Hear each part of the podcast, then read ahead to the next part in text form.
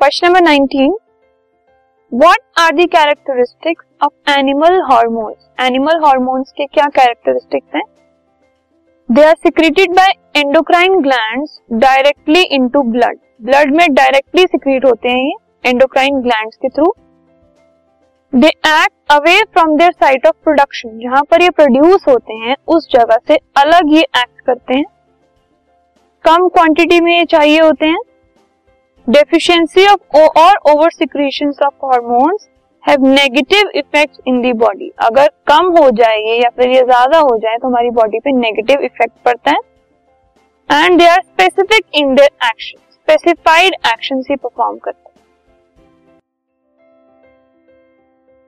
This podcast is brought you by hub hopper Shiksha Abhiyan अगर आपको ये podcast पसंद आया तो प्लीज़ लाइक शेयर और सब्सक्राइब करें। और वीडियो क्लासेस के लिए शिक्षा अभियान के यूट्यूब चैनल पर जाएँ।